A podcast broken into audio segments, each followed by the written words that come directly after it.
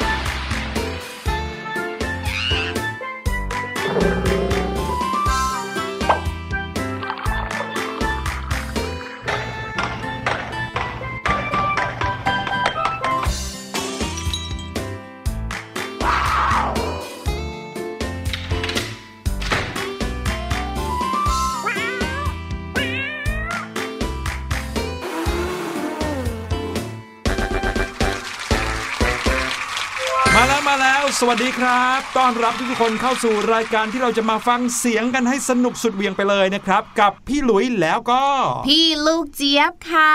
อยากจะรู้จังเลยนะ ว่าตอนเนี้ยน้องๆชาวเสียงสนุกของเราเนี่ยนะ ฟังรายการของเราอยู่ที่ไหน เพราะรายการเราเนี่ยนะฟังได้ทุกที่ทุกเวลาขอแค่มีอินเทอร์เน็ตเท่านั้นเองค่ะ ถูกต้องครับทักทายกันเข้ามาได้ทางแฟนเพจของไทย PBS Podcast ใน Facebook ก็ได้นะครับ เราเจอเจอกันทุกที่ทุกเวลาที่คิดถึงกันนะครับ ทางเว็บไซต์ thaipbspodcast.com ครับ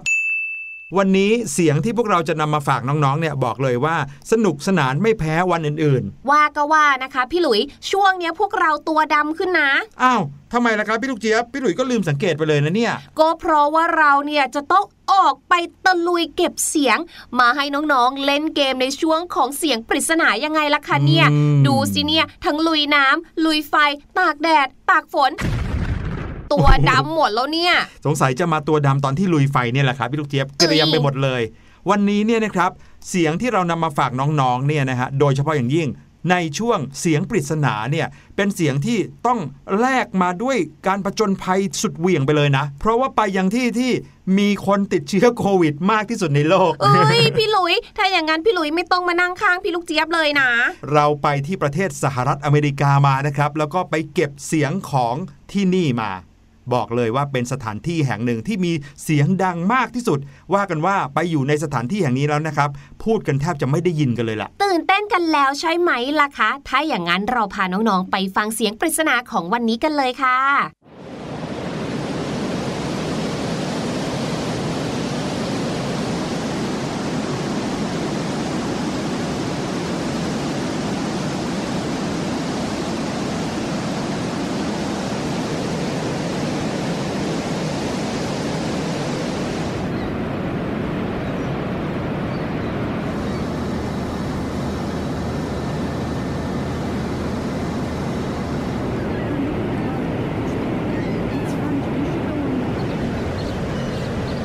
เป็นไงกันบ้างครับ ฟังเสียงปริศนาวันนี้แล้ว เริ่มที่จะคุ้นๆกันบ้างหรือเปล่าว่าเป็นเสียงของอะไรจะว่าไปนะพี่ลูกเจี๊ยบ วันนี้เราใบ้ให้น้องๆไปมากพอสมควรเลยนะ จริงเหรอ เพราะว่าพี่ลูกเจี๊ยบเนี่ยนะ ยังรู้สึกเลยค่ะว่าเสียงที่พี่ลูกเจี๊ยบกับพี่หลุยไปเก็บมา พอมาฟังฟังๆดูแล้วเนี่ยนะ เหมือนกับเสียงฝนตกที่บ้านพี่ลูกเจี๊ยบเลยอะจริงๆแล้วเนี่ยนะครับ เราไปกันไกลถึงประเทศสหรัฐอเมริกาเลย แล้วสถานที่นี้ก็มีน้ำที่ตกลงมาเหมือนกับเสียงฝน อุ้ยใบไปเยอะแล้ว เราอย่าเพิ่งรีบพูดถึงเรื่องนี้กันเลยดีกว่าพี่ลูกเจี๊ยบนั่นสิ ถ้าขืนยิ่งปล่อยให้พี่หลุยพูดไปเนี่ยนะ สงสัยความลับรัวไหลออกหมดเลย เราพาน้องๆไปเที่ยวที่กระทรวงเวทมนต์กันดีกว่า เดี๋ยวเดี๋ยวเดี๋ยว กระทรวงเวทมนต์เลยเหรอครับพี่ลูกเจี๊ยบ ใช่อะสิคะแหมไหนๆนะคะ เราก็ไปถึงสหรัฐอเมริกาแล้ว เราก็ไปต่อกันอีกสักนิดนึงที่ประเทศอังกฤษ เหมือนในเรื่องแฮร์รี่พอตเตอร์ไงพี่หลุยอืมที่นั่นน่ะ เขามีกระทรวงเวทมนต์นะรู้เปล่า โอ้โห มีเฉพาะในเรื่องแฮร์รี่พอตเตอร์สิครับ พี่ลูกเจี๊ยบ เพราะว่าเรื่องราวของเวทมนต์เนี่ย เป็นเรื่องที่ไม่มีใครรู้ว่ามีจริง ๆ หรือเปล่านะ ในโลกที่เราอยู่กันทุกวันนี้ไม่เห็นจะมีเรื่องราวของเวทมนต์เลยนะ โอ้ยอะถ้าไม่เชื่อเราก็ไม่ต้องไปถึงอังกฤษก็ได้ค่ะ อยู่ประเทศไทยของเราเนี่ยแหละค่ะ ก็มีกระทรวงเวทมนต์เหมือนกัน ใช่แล้วครับ พี่ลูกเจี๊ยบพูดขึ้นมา พี่หลุยก็นึกขึ้นมาได้เลย น้องๆ รู้หรือเปล่าครับว่า ประเทศไทยของเราเนี่ยเคยมีกระทรวงเวทมนต์ด้วยนะ เพียงแต่ว่าในตอนนั้นค่ะ ประเทศไทยของเราเนี่ยนะคะ ไม่ได้ใช้ชื่อกระทรวงเวทมนต์แต่ใช้ชื่อว่ากระทรวงแพทยาคมค่ะแหมจริง ๆ ถ้าใช้ชื่อกระทรวงเวทมนต์เนี่ยก็เก๋ไก่ดีเหมือนกันนะเนี่ย ใช่ครับ พาน้องๆ ย้อนเวลาไปในสมัยกรุงศรีอยุธยากันเลยดีกว่าครับ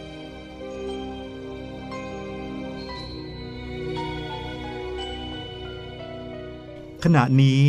ทั้งข้าและอเจ้าลูกเจี๊ยบก็ได้เดินทางมาถึงกรุงศรีอยุธยาเรียบร้อยแล้ว ใช่แล้วเจ้าค่ะ น้องๆเจ้าขาแหมพี่หลุยคะคำมันเหมือนไม่เข้าปากเลยอะพี่หลุย อืม เรามาพูดกันแบบปกติดีกว่าเนาะนั่นนะสิคะ แต่ว่าสถานที่ที่เราอยู่ตอนนี้นะครับ ก็คือในยุคสมัยของกรุงศรีอยุธยาจริง ๆ ครับ จะพาน้องๆมารู้จักกับกระทรวงเวทมนต์ แต่อย่างที่พี่ลูกเจี๊ยบนะฮะบอกเอาไว้เมื่อกี้นี้ว่า ถึงแม้จะเป็นเรื่องราวที่เกี่ยวข้องกับเวทมนต์เนี่ยแต่ในสมัยกรุงศรีอยุธยานี้นะครับก็ไม่ได้เรียกว่ากระทรวงเวทมนต์นะแต่ใช้ชื่อว่ากระทรวงแพทยาคม แต่ว่าบางบันทึกนะคะน้องๆขาเขาก็จะเรียกว่าสารกระทรวงแพทยาโอ้โห เป็นทั้งสารและกระทรวงเลยอะครับผมคำว่าแพทยาคมนี้นะครับ มาจากคำว่า แพทย์ แล้วก็อาคมมารวมกันนะครับ โดยคำว่าแพทย์เนี่ยก็มีความหมายว่าหมอรักษาโรคใช่ไหมอันนี้เราพอจะรู้กันดีอยู่แล้ว ส่วนคำว่าอาคมเนี่ยมีความหมายว่าเวทมนต์ครับ พอมารวมกันก็เลยมีความหมายว่า หมอรักษาโรคเกี่ยวกับเวทมนต์อืมบอกเลยนะคะว่า J.K. Rowling เนี่ยไม่ทันแน่นอน ใช่ น่าจะเอาเรื่องราวของเวทมนต์มาจากที่นี่แน่นอนเลยนะครับ กระทรวงแพทยาคมเนี่ยตามประวัติศาสตร์ไม่ปรากฏแน่ชัดว่าเกิดขึ้นในสมัยใดครับ แต่ว่าถูกกล่าวถึงในหลายรัชสมัยเลยทีเดียว ไม่ว่าจะเป็นสมัยพระเจ้าอู่ทอง พระเจ้าทรงธรรม แต่ในรัชสมัยของพระเจ้าทรงธรรมเนี่ยได้มีบันทึกอยู่ด้วยนะครับว่ากระทรวงแพทยาคมมีไว้เพื่อชำระคดี ผู้ที่กระทำผิดเกี่ยวกับคุณไสเกี่ยวกับไสยศาสตร์สเสน่ยาแฝด มีการใช้ตุ๊กตาอะไรที่แบบมีการเป่าอาคมเอาไว้ครับ อืมเดี๋ยวนะคะชำระคดีเนี่ยหมายถึงต้องจ่ายตังค์เหรอคะ ไม่ใช่ครับชำระคดีคือการตัดสินคดีครับ ตัดสินเวลาที่มีคนเขาทะเลาะกันเนี่ยต้องมีการชำระคดีนะครับคำว่าวิทยาคมเนี่ยมาจากวิทยะแล้วก็อาคมคำว่าวิทยะก็มีความหมายว่าความรู้ใช่ไหมส่วนคำว่าอาคมก็มีความหมายว่าเวทมนต์รวมกันก็เลยมีความหมายว่าความรู้เกี่ยวกับเวทมนต์ครับ พูดแบบนี้แล้วทำให้พี่ลูกเจี๊ยบอะนึกถึงชื่อของโรงเรียนในสมัยนี้เลยค่ะพี่หลุยครับบางทีเนี่ยนะคะ พี่ลูกเจี๊ยบเคยเห็นชื่อโรงเรียน เขาชอบลงเหมือนแบบวิทยาคม หรือพิทยาคมอะไรแบบนี้ค่ะอ๋อลงท้ายชื่อโรงเรียนใช่ไหมใช่ถ้าอย่างนั้นก็แปลว่า โรงเรียนพวกนี้สอนเวทมนต์ด้วยเหรอคะพี่หลุย ไม่ใช่ครับ เพราะว่าคำว่าอาคมเนี่ยยังมีอีกความหมายหนึ่งนะครับ ความหมายนี้แปลว่าการมาถึง คำว่าวิทยาคมหรือว่าพิทยาคมที่ลงท้ายชื่อโรงเรียนบางแห่งเนี่ยก็เลยมีความหมายว่าการมาถึงของความรู้ครับในสมัยก่อนเนี่ยนะคะ กระทรวงแพทยาคม หรือที่พี่ลูกเจี๊ยบบอกว่ามีอีกหนึ่งชื่อด้วยก็คือสารกระทรวงแพทยาเนี่ยเขาก็จะมีผู้เชี่ยวชาญทางวิทยาคม เป็นตุลาการค่ะ ถามว่าตุลาการเนี่ยเขาทำอะไรกัน เขามีหน้าที่สอบสวน พิจารณาโทษผู้กระทำผิดเกี่ยวกับการกระทำทางไสยศาสตร์ค่ะ หรือพูดง่ายๆก็คือไปทำอะไรเรื่องคุณใสโดยเฉพาะเนี่ยนะคะ ถือว่าเป็นเรื่องที่ผิดกฎหมายค่ะ คือเรื่องที่น้องๆอาจจะเคยได้ยินกันในหนังนะ ที่ว่ากล่าวหาว่าคนนั้นเป็นกระสือ มีทำเวทมนต์อาคมใส่ยาสเสน่ห์อะไรอย่างเงี้ยนะครับ ดูแล้วรู้สึกเหมือนเป็นเรื่องพ่อมดหมอผีอะไรแบบนี้เราจะเห็นกันแต่ในหนังนะแต่ในอดีตยุคสมัยเก่าของประเทศไทยหรือว่าสมัยนู้นเลยกรุงศรีอยุธยาเนี่ยเรื่องนี้เป็นเรื่องที่คนเขาเชื่อกันอยู่จริง ๆ ก็เลยต้องมีหน่วยงานที่จะขึ้นมาดูแลชำระความในเรื่องนี้โดยเฉพาะครับกระทรวงแพทยาคม หรือว่าสารกระทรวงแพทยาเนี่ยมีมาตั้งแต่สมัยกรุงศรีอยุธยาจนถึงสมัยรัตนโกสินทร์ตอนต้นครับ จนกระทั่ง กระทรวงนี้ค่อยๆ ถูกลดบทบาทและอำนาจลงนะครับ จากสารกระทรวงแพทยาก็เปลี่ยนไปเป็นสารกรมแพทยาคือ ในสมัยรัชกาลที่ 3 ปีพุทธศักราช 2380 ครับ หลังจากนั้นค่ะในรัชสมัยรัชกาลที่ 5 ค่ะ ก็มีการปฏิรูปหลายอย่างเลย หนึ่งในนั้นก็คือการปฏิรูปศาลค่ะ เนื่องจากว่าเกิดวิกฤตทางการศาลนะคะ สุดท้ายค่ะศาลกรมแพทยาก็เลยถูกยุบลงเมื่อวันที่ 25 มีนาคม พุทธศักราช 2434 ค่ะ เพราะถูกมองว่าล้าหลังไม่ทันสมัยค่ะ บวกกับว่าในช่วงเวลานั้นน่ะนะคะ ในรัชสมัยของรัชกาลที่5เนี่ยก็มีนโยบายพัฒนาประเทศชาติ ให้เจริญก้าวหน้าทัดเทียมกับชาติมหาอำนาจด้วย ก็เลยต้องยกเลิกกระทรวงนี้ไปในที่สุดค่ะ ครับผมนึกภาพในสมัยของรัชกาลที่5นะครับที่เริ่มมีความเจริญรุ่งเรืองขึ้นในหลายด้านเลยนะครับ ไม่ว่าจะเป็นด้านการคมนาคม ด้านการสื่อสารเนาะเริ่มมีโทรศัพท์ แล้วก็เรื่องการศึกษา ก็เริ่มมีการให้ความรู้กันที่เป็นระบบเป็นหลักสูตรในโรงเรียนกัน เรียกได้ว่าประเทศไทยหรือว่าสยามของเราในเวลานั้นเนี่ยกำลังที่จะทัดเทียมนานาประเทศแล้ว โดยเฉพาะอย่างยิ่งประเทศทางแถบยุโรป หรือว่าชาวตะวันตกนะครับซึ่งก็เลยทำให้อะไรที่ดูเหมือนเป็นเรื่องที่พิสูจน์ไม่ได้ ที่ดูเหมือนกับจะล้าหลังเนี่ยก็เลยต้องถูกยุบหรือว่าลดบทบาทลง มีหน้านะ ยุคสมัยที่พวกเราเกิดมาเนี่ย เราก็เลยไม่ค่อยได้ยินเรื่องราวพวกนี้สักเท่าไหร่นะพี่ลูกเจี๊ยบ ใช่แล้วค่ะ แต่ว่าน้องๆขาพี่หลุย รู้ไหมคะว่าพอพูดถึงเรื่องของกระทรวงที่แบบชื่อน่าสนใจหรือว่าชื่อแปลกครับๆแล้วมีอยู่จริงเนี่ยนะคะ ไม่ใช่มีแค่กระทรวงเวทมนต์ของประเทศไทยเราเท่านั้นนะคะเหรอครับแต่ที่ต่างประเทศเองเขาก็มี จริงเหรอ ใช่ ยกตัวอย่างเช่นนะคะ พี่ลูกเจี๊ยบเคยได้ยินมา ชื่อกระทรวงแห่งความสุข อุ๊ยกระทรวงแห่งความสุข อยากรู้จังเลยว่าเขาทำหน้าที่หรือว่าอะไรกันบ้างนะคะเนอะกระทรวงนี้ค่ะเพิ่งมีค่ะ ในสหรัฐอาหรับเอมิเรตส์ค่ะ เมื่อปี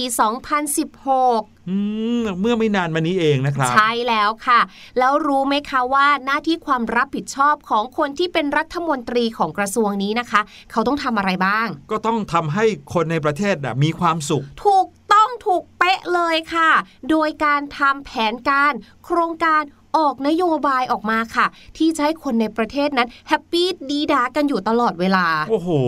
ถ้าทางคนที่ทำงานในกระทรวงนี้คงจะมีความสุขน่าดูเลยนะ ใช่แล้วค่ะ นอกจากนั้นค่ะยังมีอีกหนึ่งกระทรวงค่ะ บอกเลยว่ากระทรวงนี้นะคะ ได้รับอิทธิพลมาจากหนังล้วนๆเลยค่ะ กระทรวงนี้ชื่อว่า Minister of the Rings ค่ะ หรือกระทรวงแห่งแหวน เดี๋ยวนะ Rings เนี่ยมาจากเรื่อง The Rings หรือเรื่อง The Lord of the Rings ครับแหมพี่หลุยถ้ามาจากเรื่อง The Rings เนี่ยก็น่ากลัวไปไหม เขามาจากเรื่อง The Lord of the Rings ค่ะ ซึ่งรัฐมนตรีของกระทรวงนี้นะคะ มีหน้าที่ความรับผิดชอบก็คือ ต้องทำให้การท่องเที่ยวของนิวซีแลนด์เนี่ยบูมขึ้นมานั่นเองอืมประเทศนิวซีแลนด์เนี่ยเขามี เขาเป็นสถานที่ที่ใช้ถ่ายทำเรื่อง The Lord of the Rings นะครับ ใช่แล้ว แล้วก็ตั้งแต่มีหนังเรื่องนี้เนี่ยฉายไปทั่วโลก ก็เลยทำให้ผู้คนหลั่งไหลไปที่ประเทศนิวซีแลนด์เยอะมากเลย ถึงขั้นที่มีหมู่บ้านฮอบบิทให้คนได้ไปเที่ยวกันเลยนะ ใช่ บอกเลยนะคะว่าการท่องเที่ยวของเขาเนี่ยก็กลายเป็นอีกหนึ่งแหล่งรายได้หลักของประเทศคใช่ล้ายๆ กับประเทศไทยเราแหละ พี่หลุยส์ก็ยังอยากไปเลยอืมแล้วยังมีชื่อกระทรวงแปลกๆอะไรอีกไหมครับ พี่ลูกเจี๊ยบ มีสิคะ ถ้าพี่หลุยเนี่ยนะคะรู้สึกว่าในแต่ละวันเนี่ยเจอเรื่องราวอะไรเยอะแยะเหลือเกินนะคะครับทำให้เราเนี่ยอดรนอดทนไม่ไหวจะโมโหเอาง่ายๆ เนี่ยไปขอคำปรึกษาที่กระทรวงนี้เลยค่ะ ครับผม กระทรวงแห่งขันติค่ะ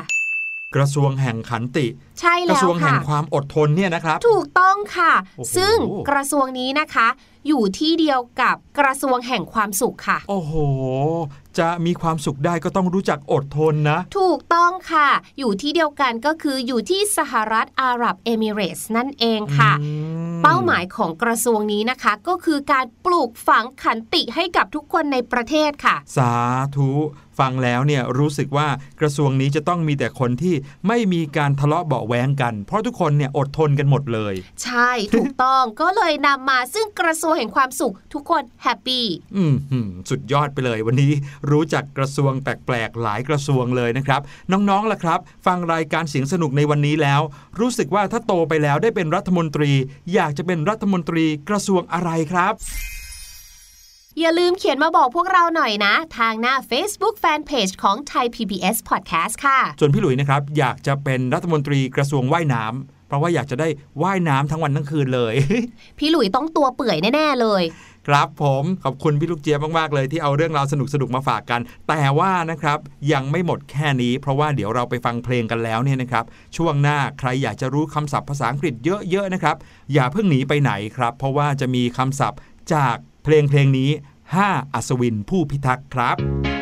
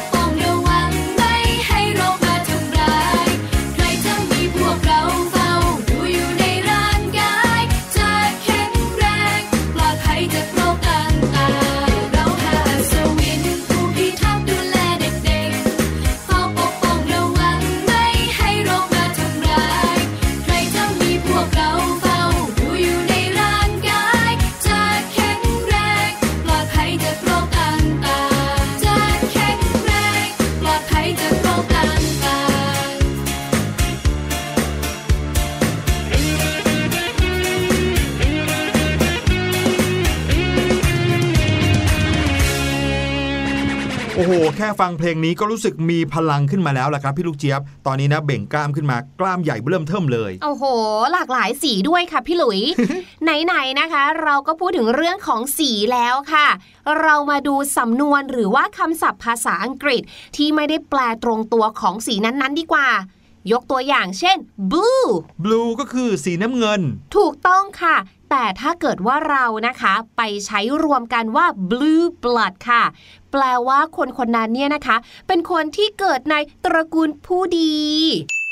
อ๋อเหรอ ใช่แล้วพี่ลูกเจี๊ยบเนี่ยเห็นอยู่บ่อยๆเลยค่ะในหนังอย่างเงี้ยเขาจะบอกว่าเนี่ยนะเป็นพวกเลือดสีฟ้าก็คือเป็นพวกไฮโซ ตระกูลผู้ดี หรืออาจจะหมายถึงคนในราชวงศ์ค่ะ ยกตัวอย่างเช่น he is a blue blood of the city ก็คือคนคนนี้เนี่ยนะ เขาน่ะเป็นคนที่มีชาติตระกูลของประจำเมืองนี้เลยแหละ มเมื่อมี blue blood แล้วนะคะ ก็ต้องมีคนธรรมดาอย่างเรากันบ้างเนาะหรือคนที่ใช้แรงงานหรือเป็นกรรมกรนั่นเองค่ะ คนพวกนี้นะคะ เราจะเรียกเขาว่าเป็น blue collar worker นั่นเอง collar นะคะ แปลว่า ปก เสื้อค่ะ สะกดแบบนี้นะคะ C O L L A R collar แปลว่าปกเสื้อค่ะ เหมือนกันกับที่พี่หลุยเคยได้ยินเลยว่า คนที่เป็นคนชั้นแรงงานหรือว่ากรรมกร ในสมัยก่อนของทางตะวันตกเนี่ยนะครับ เขาจะใส่เสื้อยีน ซึ่งเสื้อยีนเนี่ยจะเป็นเสื้อปกสีน้ำเงิน อืมใช่แล้วค่ะ แต่ถ้าเกิดว่าเป็นคนที่เขาเป็นคนใหญ่คนโตเนี่ยเขาจะใส่เสื้อเชิ้ตที่มีปกสีขาว ใช่ เนื่องจากว่าเสื้อทั้งตัวเนี่ยสีขาวเนาะปกก็เลยจะสีขาวไปด้วยนั่นเองค่ะครับยกตัวอย่างประโยคเช่นนะคะ sometimes you may have to take a blue collar job sometimes you may have to take a blue collar job บางครั้งเนี่ยนะคะ เราก็อาจจะต้องยอมทำงานที่ดูใช้แรงงานกันบ้าง โดยเฉพาะในช่วงที่เศรษฐกิจไม่ดีนะคะ ไม่เลือกงานไม่ยากจนอย่างแน่นอนค่ะอืมและสำนวนสุดท้ายนะคะที่เกี่ยวข้องกับสีฟ้านะคะ ก็คือ a blue-eyed boy นั่นเองค่ะ a blue-eyed boy หมายถึงบุคคลผู้เป็นที่ชื่นชอบ หรือเป็นที่เคารพรักในที่ที่นั้นค่ะ ยกตัวอย่างเช่นนะคะ ในโรงเรียนของน้องๆ เนี่ยน้องๆ ชาวเสียงสนุกของเราเนี่ยก็เป็นบุคคลที่เพื่อนๆ เนี่ยรักและชื่นชอบเสเหลือเกินค่ะ เราก็จะบอกว่า you are very much the blue-eyed boy in the school You are very much the blue-eyed boy in the school โอ้โห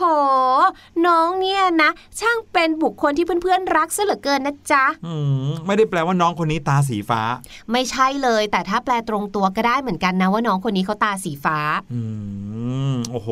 นี่เรามีสำนวนเกี่ยวกับสีฟ้าที่ไม่ได้แปลว่าสีฟ้าตั้ง 3สำนวนแล้วนะเนี่ย จริง ๆ แล้วว่ามีเยอะกว่านี้นะ แต่ว่าอุบเอาไว้ก่อน โอ้โห คราวหน้าเนี่ย พี่ลูกเจี๊ยบจะต้องเอาสำนวนที่พูดถึงสีอื่นๆ แต่ว่าไม่ได้แปลว่าสีนั้นมาเล่าให้ฟังอีกนะครับ แน่นอนเลยค่ะ เอาละครับ ได้เวลาที่เราจะไปเฉลยเสียงปริศนาที่เราให้ไว้เมื่อตอนต้นรายการกันแล้วละครับ ถ้าพร้อมแล้วเราไปฟังเสียงนั้นกันอีกสักรอบหนึ่ง